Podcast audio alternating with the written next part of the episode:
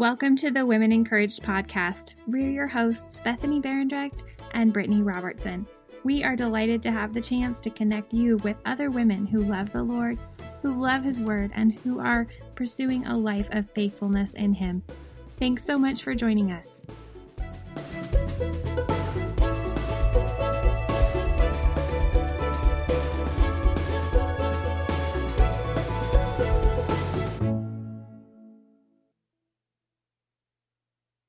Friends. We're so glad you joined us for this episode. In the church, it's not uncommon to hear it said that we need to be the hands and feet of Jesus. But what does that look like practically? Many times, as much as we might want to help someone who's going through a hard time, we just don't even know where to start. Today, our friend Marissa Henley is joining us for a chat about down to earth and supportive ways to bless and comfort friends who are hurting or suffering. Marissa is bringing her valuable perspective as a cancer survivor and as someone who was blessed by the ministry of her church and friends. She's recently written a book that we are certain will be a blessing to the church. It's called Loving Your Friend Through Cancer Moving Beyond I'm Sorry to Meaningful Support. We are praying that this discussion about being a support and encouragement to our friends will be a blessing to you as you think about serving those around you. Well, it's such a joy to welcome my friend Marissa Henley. Thanks for joining us, Marissa. Thanks for having me. Can you tell us about yourself and your story today? Sure. Um, well, I am a wife and a mom to three kids. They're 14, 12, and almost nine years old now. And we live in Northwest Arkansas. And I am a writer and a speaker and the author of a book, Loving Your Friend Through Cancer. And the, the brief synopsis of my story that led to that book is that back in 2010, the day before my 34th birthday, I was diagnosed with a rare cancer called angiosarcoma and um, went through several months of chemotherapy and radiation and surgery, most of which took place at MD Anderson Cancer Center in Houston because of the rare and aggressive nature of the cancer that I had. And so um, I have been healthy since 2011, and I'm just really thankful to be here. Well, praise God! I'm I'm really thankful for you and the messages that you've been bringing in your writing and looking forward to your book coming out. Do you mind sharing what specifically led you to write Loving Your Friend Through Cancer? Sure. Well, after I had finished with my cancer treatment, I kept hearing from friends when their friends were diagnosed, and they would call or email me and ask me, How can I help my friend? I'm nervous that I'm going to say the wrong thing, and I want to support her well. And so I was just handing out this advice all the time about what people should do for their friends. And it actually happened that one of my friends contacted me about a mutual friend, and she was wanting to know how to support our friend. And I gave her some tips, and then I got to watch her do those things for our mutual friend with cancer. And it was just a light bulb moment for me to say, oh, this is good for my friend with cancer who's getting this support. This is good for my friend who's supporting her because she's getting to be able to be a part of this experience as the body of Christ that when one of us suffers, we all suffer. And she's being blessed by giving this support. She just needed some direction, some practical suggestions, and some information about what it's like to have cancer and what you need. And and so I just saw this is good for everyone when we're equipped with this information. And I just wanted to share that message with other people. That is a really neat testimony that you were able to bless someone indirectly. Right. Yeah, counseling your friend how to walk with this other friend. That's really cool. I love that. It was great. Yeah. So in the, in your book, what kind of because your tagline is moving beyond I'm sorry to meaningful support. Is that correct? Do I have that yes. right? Okay. Yes, you got it right. All right. Good memory, Bethany. Okay. Yeah, I'm impressed. so this is it's a book that is cancer specific, but the principles just from the things that I learned from you by I watched your video, the one that you did about kind of advice for people that that you did a while back before you um release are releasing this book with with P&R Publishing. And I remember watching this thinking these are good principles for me to think about when I have a friend who's going through a hard time. And sometimes we feel so powerless right? And and sometimes what we need to do is just not be afraid of that person's pain because I know that that's been that's been something that has ministered to me when I've been walking through a difficulty or um, a grief just knowing that someone's not afraid of that pain and they're willing to be with me in that. But what what are some of these principles that you're bringing up in the book? Well, I think that what you're mentioning is is really one of the most important principles, and that is to move toward the person who's suffering, um, whether it's someone with cancer or a friend who's struggling with infertility or going through a loss of some kind. We all have those friends around us who are going through really painful circumstances and suffering. And it can feel intimidating to us if we're not sure what to say or we're afraid that we're going to say the wrong thing and hurt our friends. And that's the last thing that we would want to do right. would be to add to their pain because of our own insensitivity or not knowing how to help them. And so I've been there. I've been the person to dodge the person in the church lobby mm-hmm. or in yeah. the grocery store because I know they're going through a hard thing and I don't know what to say. Mm-hmm. Um, so I think that if we can just kind of get over us, ourselves with that and know that we can be a blessing to that person with our presence. And by moving toward them and taking the time to listen to what they're going through and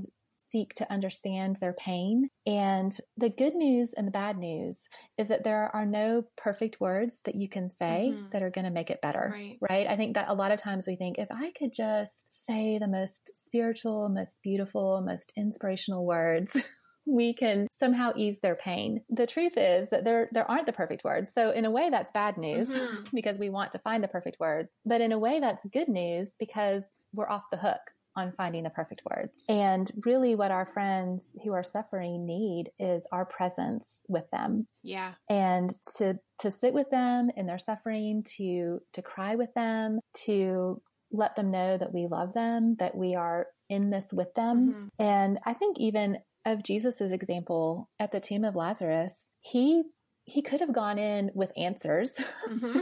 I'm the resurrection and the life. I'm here to raise Lazarus from the dead. Hey, this is all going to be okay. But instead, the first thing he did was to weep mm-hmm. with them. And so um, it's not that we won't speak words of truth and love to our friends and share the hope that we have in Christ with them. And if they're a believer, encourage them in the hope that they have as well. But I think a really important first step is just to move toward them and to be present with them in their suffering and give them that gift of our presence with them. Mm, I love that. That's beautiful. I think what you're saying reminds me of how just we're imaging God, right? We're really mm. we're imaging Christ to our suffering friend by drawing near and not pulling away. And that's right. what God does is he draws near to his people and that such a powerful way that we can really demonstrate the welcome of of Christ in that way. So I think people who are suffering it seems like you know in in my own experience but as I've watched other friends suffer they struggle with a lot of the time wondering if God is still loving them through this suffering mm. and is is God still present with them and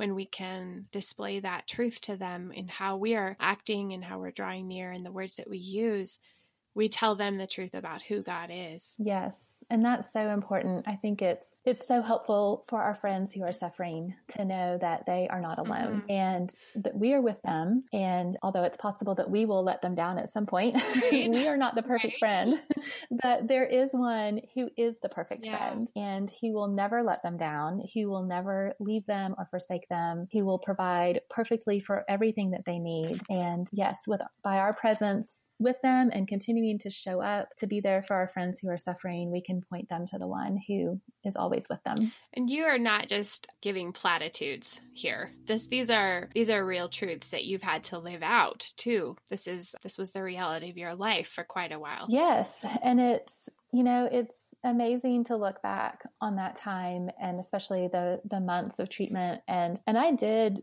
feel alone a lot of the time. Mm-hmm. Um, I was physically alone mm-hmm. because I was in another state yeah. receiving treatment or you know in bed resting or recovering. And so it's amazing walking through a time of suffering, it was so, so hard, mm. but I have never felt more confident in the truth of who God says He is and the truth of His presence with mm. us and His care for us.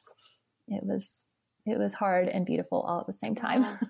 Well, I'm I'm grateful that um, God carried you through that experience and that He's just equipped you so well to share about about his nearness and about how we can love one another. Obviously, I haven't read your book at this point because it's not out yet, but just right. knowing how you bring a, a really Christ-centered and thoughtful approach to to helping friends, can you share some uh, principles and the practices maybe that that you think we really can learn from to help one another through our suffering and just to be near one another? Yeah, that's a great question. I I think that there's there's a lot there. I think it's important to know that our friends with cancer and our friends who are suffering have a lot of different needs. When I had cancer, I had a lot of logistical needs mm-hmm. because I had young children at home and um, was going through a lot with the treatment. And so I needed friends who were willing to clean my house and bring me food and drive my kids to piano lessons mm-hmm. and t ball games and all of that. And so we need friends that are willing to to serve mm-hmm. and meet those physical, logistical kinds of needs. And then we also need people in the body of Christ who are able to help with the emotional needs. I was wrestling through a lot of difficult questions mm-hmm. and a lot of difficult emotions with anxiety and grief and feeling overwhelmed and just the uncertainty of my future mm-hmm. and what that was going to mean for me and for my family. And so I needed friends who were willing to sit and listen to me say some pretty heart wrenching things right. and not shy away from those conversations. And I also needed people to pray for me mm-hmm. and to remind me of the truth of God's word because especially when I was getting chemo, it made my brain really foggy mm. and I really couldn't focus to read the word for myself. And so I needed people to to do it for me right. and to send me scripture yeah, yeah. or to send me the lyrics to worship songs or a link to a YouTube video of a worship song. I just so I needed a lot of different things. And so I think it was really neat to see how the body of Christ work together, mm. right? Not everyone could come clean my toilets. Mm-hmm. One of my best friends had just had her fourth baby.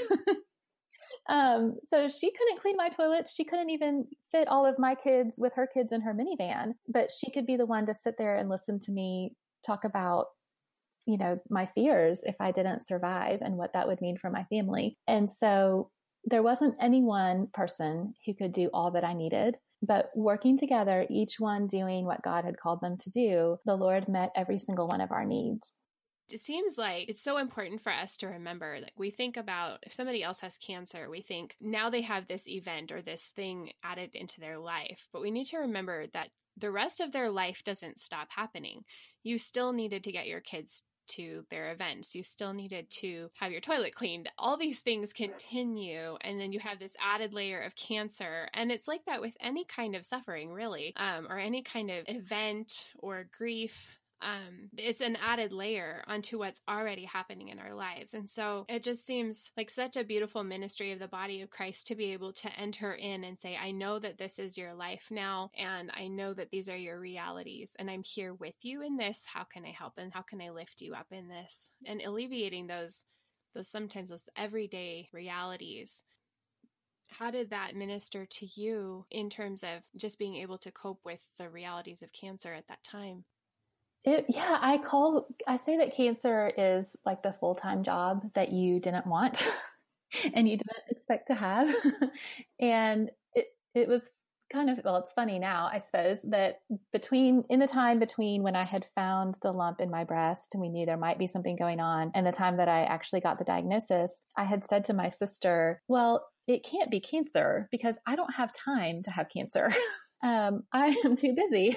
I have these three little kids. Like that, how is that going to work? That's not going to work. That's not fitting into my calendar. And then it happened anyway. And so, so yes, it, it was a huge ministry to me, the way that our community supported us and cared for us and freed me up to be able to focus on healing and processing and spending time with my kids when I could, but not doing their laundry or fixing their food and doing, you know, spending my time on those kinds of things. And one thing that I recommend when it comes to this whole issue of all the things that have to get done and offering to help with those things is that it was really helpful when people would make a really specific offer of something that they were willing to do rather than just saying, Hey, I'm so sorry you're going through this and please let me know if you need anything. Because that's what Right. I'm not going to call you up and say, "Hey, that could you bring me dinner tonight?" that would be, you know. And I think we say that because we do sincerely want to help, but it's hard when you've just been diagnosed and you're so overwhelmed and you're hearing that from so many people. It's hard to to match those offers of help with the specific needs that you have. And so I think as friends of people who are going through a time like that, whether it's cancer or some other suffering, if we can just make some make a really specific offer, either a certain time that we can come help or a certain task that we would want to help with. So instead of saying, I'd love to bring you dinner sometime, we might say, I'd love to bring you dinner next week. Would Monday or Thursday be better? I loved that you said that. And I remember you saying that in the the talk you gave or the live video you gave put up yeah. on Facebook because I thought, you know, how often do I just say to somebody, "Oh, can I bring you dinner sometime?" And then they're supposed to pick what day or something right. like that. that puts a lot of burden on them actually. And so what I learned from that and what I've started doing is saying, I'd like to bring your dinner. Could I do Monday or Tuesday? Or would mm-hmm. one of those mm-hmm. days be better or something like that? And just really thinking ahead to alleviating the burden off of their shoulders from having to having to plan for me when I could bless them. And I I think for the the more long-term situations, whether it's grieving a loss or cancer treatment that's going to last several months, if you are able to make a commitment that's on a regular basis, and I'll give an example. There was a girl who I had mentored the year before I had cancer. And after my diagnosis, she reached out to me and she said, I have free time every Thursday morning and I would love to do something for you on a weekly mm-hmm. basis. I could drive your kids to school or whatever it is that you might need on Thursday mornings, I will do it. And it was so great because uh, my kids actually went to preschool on Thursday mornings, and a friend, the same friend who just had a baby, was like trying to help with the carpool. We were supposed to carpool together, and she was getting stuck with all the carpooling oh. because I was now dealing with cancer. And so this young woman drove my kids and my friends' kids to preschool every Thursday morning for the rest of the school year. And it just was so great because she did a perfect, she's the perfect example of this really specific offer on a repeating basis because I didn't just need someone to drive my kids to preschool that Thursday. I needed someone to drive my kids to preschool every Thursday. so it was it was amazing. It was so helpful and if she would have said, "Let me know what you need," I never in a million years would have thought to ask her to drive a bunch of preschoolers to school on Thursday mornings. So it was really great the way that she made that offer and it was just a huge ministry to me and to my friend. It seems like these wonderful people you have in your lives are really, really quite gifted with the ability to really think from the other end what would be a blessing to that person and that's always what we want to do but sometimes we don't think in those terms um, we love the idea of being a blessing to somebody but we don't we just don't always know the right way to go about it. And so I really love that they really practiced practiced serving you by looking at what would bless you, not just what would be convenient for them. Yes, they were amazing, and that's that's one reason I'm so happy to have the opportunity to write this book because this book is not based on my expertise as someone who's really good at being a friend to people with cancer. mm. this book is based on my experience of being on the receiving end of some pretty amazing friends that really took yeah. such good care of us and were really the hands and feet of Jesus to us during that really difficult time. Do you have any other um, pulls or suggestions for someone who sees a friend going through a difficult time? I think I would just remind everyone of the power and the importance of prayer. And I know a lot of times we don't know what to do, or we may even live far away and not be able to drive her kids to preschool or clean her toilets or bring her dinner. But we shouldn't dismiss the role that we have that is so, so important to be praying for our friends who are suffering because they need our prayers. They need us to be bringing them before the throne of our creator and Lord who loves them and cares for them. And we need to pray because it's mm-hmm. hard when our friends are suffering. It is hard for us to watch that. It's it breaks our heart to see our friends hurting. And so we need the Lord's comfort and peace as well. And so I think to just not neglect that ministry of prayer. I was so blessed to have so many people praying for me, many of whom I've never even met. And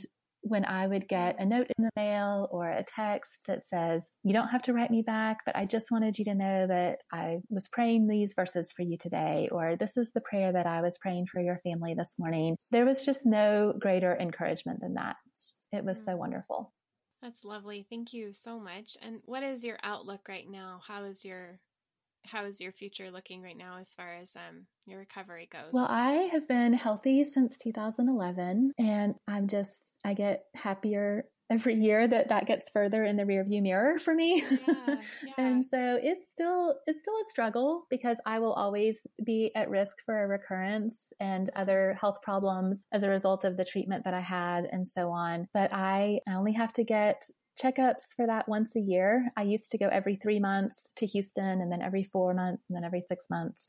And now I get to just get checked out once a year in my hometown without having to travel. So it's it's been really nice. And I'm just thankful that the Lord was glorified by keeping me here and giving me these mm-hmm. years with my family and, and just trust him to give me the days on this earth that he has for me to do the work that he's giving me to do. So it's it's a constant process. It's not easy to continually hand that over to him and right. live with the uncertainty of my future. Um, we all have it. I'm just probably a little bit more aware of it than other people. but having that perspective, I, I truly am aware that every single day is a gift. And I constantly say to my friends or say to myself, like, what am I still doing here? it's right, 2018. Right. I'm still here. This is amazing. That's so, amazing. It's great. Where can ladies connect with you if they want to hear more about your story and the things you have to share about um, the Lord, His presence in your suffering? Yeah, well, probably the easiest place to find me is my website is marissahenley.com. And there you can find all the links to me on social media. I'm on Facebook and Instagram and Twitter, kind of. um, but I didn't do it right. I have a different version of my name in all of those places, but it's you, you, go to my website, you'll find me um, in all the different places, and there's information there about the book. And I write a weekly Monday devotional that I, I post there on the website and on Facebook and Instagram as well. So I would really love to connect with ladies. And if anyone has questions, if someone's walking with a friend through cancer or walking through cancer themselves, I always respond to private messages over Facebook or Instagram. So I just want to be available as a resource in whatever way people need me. Excellent. And the book is again called Loving Your Friend Through Cancer Moving Beyond I'm Sorry to Meaningful Support. And it comes out May 31st. And if you pre order, Marissa has on her website a free hand lettered printable and song download that you can get as a, as a bonus for pre ordering. Thank you so much for joining us, Marissa. We're so grateful that you um, came on the podcast and shared all this really helpful advice. Well, thanks for having me, Bethany. I really enjoyed it. We're really grateful for your encouragement. The Lord bless you. You too.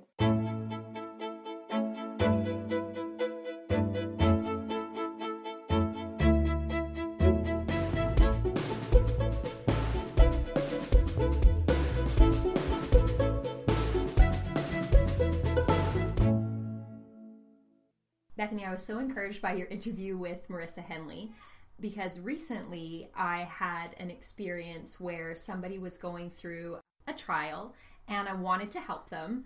And I threw out that comment at first of, let me know how I can help you. Mm-hmm. And right away, I felt that conviction of when I've been in trials that oh, I will never say like, yes, let me tell you. yeah, what I mean. Is that any of our personalities to be like, oh, sure, okay, let me list that off. And so in that moment, I was like, okay, well, what can I do? I was struck then right away by anxiety of like, well, what could I possibly do in this situation? And I thought, I can cook food. Right. Because right. that's what, like, it doesn't have to be life, uh, a life changing thing. It can just be something that you would normally be doing. And, and then when I listened to your guys' interview, it was like that cemented into my heart. Like, absolutely, this is 100% how, as a community, as things continue, that's going to be coming up more often. You can almost guarantee it if mm-hmm. if this is the lesson that um, is being repeated. How important it is to be the hands, but also like actually be his hands, not just be. Sorry, this is long winded, but but another thing that I've really been mulling over lately is often we say, "I'll be praying for you. I'll mm-hmm. be praying for you." And although we need the prayers, he called us to be his hands and mm-hmm. his feet. And how often are we actually spreading his love versus just saying like I'll, I'll pray for you and thinking like you, you know good for me i said that i would do this thing I know for years I say, oh, I would really like to help that person. Just just let me know how I can help you. Um, but to be really specific and say, I know you're going to have this, or I'm available this day. What can I do on that day for you? Or um, can I drive your kids somewhere? Or just really sitting and thinking, okay, what is that person's life like right now? What are they going to need? Food is, my mom kind of joked once that food was my spiritual gift. Because I'm like, oh, I'll take them food. And I do love that. And that is probably the thing I gravitate more towards. But it was also really convicting to hear her talking about this and thinking, okay, am I offering the things that might not come naturally to me? right Am I offering outside of my comfort zone more things that I know they're going to need, but I'm thinking, oh, it's easy for me to do food. I'll just double up my family's meal and take it to them. Or am I saying, can I come and, you know, clean your bathroom for you? Or can I come and pick up your kids and take them to the park or something like that? And, and being really intentional and thinking specifically what that person's going to need. and we should be intentional with our words because right away that made me think i've had people say can i come and do this think it's if you're going to take it one step further although you don't absolutely have to but it would be a good idea to say i would like to come and do this. Mm-hmm. What day works for you? Mm-hmm. Because i have often needed the help mm-hmm. but for whatever reason maybe it's my canadian heritage. No no no no no no no is right away right? Like I'm, oh no no no no no no but but my soul is crying out like ignore what i'm saying. Yeah. Like, right? But when it's more firm like I, I think of jennifer bolt. She Yes. was somebody who was so firm when offering her help with watching the kids that in fact the first couple times i i did not answer her like i would text her back but i wouldn't say yes please i would like to take you up on that offer. It took her offering because i didn't i didn't know her at the time other than that she's my dad's cousin but it took her three times of saying brittany when she would come into town i would really like to watch the girls. Let me know a day that worked. It took three times before i was like she means this. She's not just trying to be Yes. polite. So i guess that would be another thing to to keep in mind is you might have to offer more than once and you might have to offer more than twice because we as women in particular i think um, generally think people are just trying to be nice they don't want to actually we don't want to put them out I heard a story. Actually, our friend Gretchen told this story about how in in a certain cultural community like theirs, and it's I think it's Norwegian, but I know this is also true in a lot of German cultures because I've I have this heritage in my family as well. But that you know you can accept help only after you've refused it like four times, and then when you accept help, it's oh, but it's with a lot of protesting, like, oh, I, I know I'm putting you out, and you have to apologize constantly when you accept help. And I know that that's not just, you know, one culture versus another, and and it, can just be human nature. We don't want to need grace. We don't want to need help. We want to be self sufficient, and so mm-hmm. it's very humbling for us to receive help. Mm-hmm. And I've been on that receive. I've been on that side of it too, right? Where we had a, a family friend who recognized that we were really struggling as a family and we were kind of in a position where we felt like we couldn't ask for help. We didn't know who to ask for help. And so they were so gracious and just said, well, this is how we're, this is what we're going to do. And um, we're going to come over. And, and so this lady said, I'm going to come and I'm going to hold your baby. And you have to promise me that you won't clean your house before I come because I'm just coming to hold your baby so you can go to sleep. And, and so she did that. And then she organized other women to make meals for. And it was such a relief in that time because I was, you know, when you're in the fog of having a baby, or Marissa talks about this, and so does Amy Hayes in one of the um, posts that she wrote about identity, just the the cancer brain fog that that comes. But I think about any kind of trauma or any kind of difficulty or trial where your life is just really consumed with surviving that particular season. To to accept help is or to ask for help is almost impossible. And so for it's such a blessing when somebody comes along and says, I know you have this need and I'm going to help meet it and I'm going to find other people to help meet it.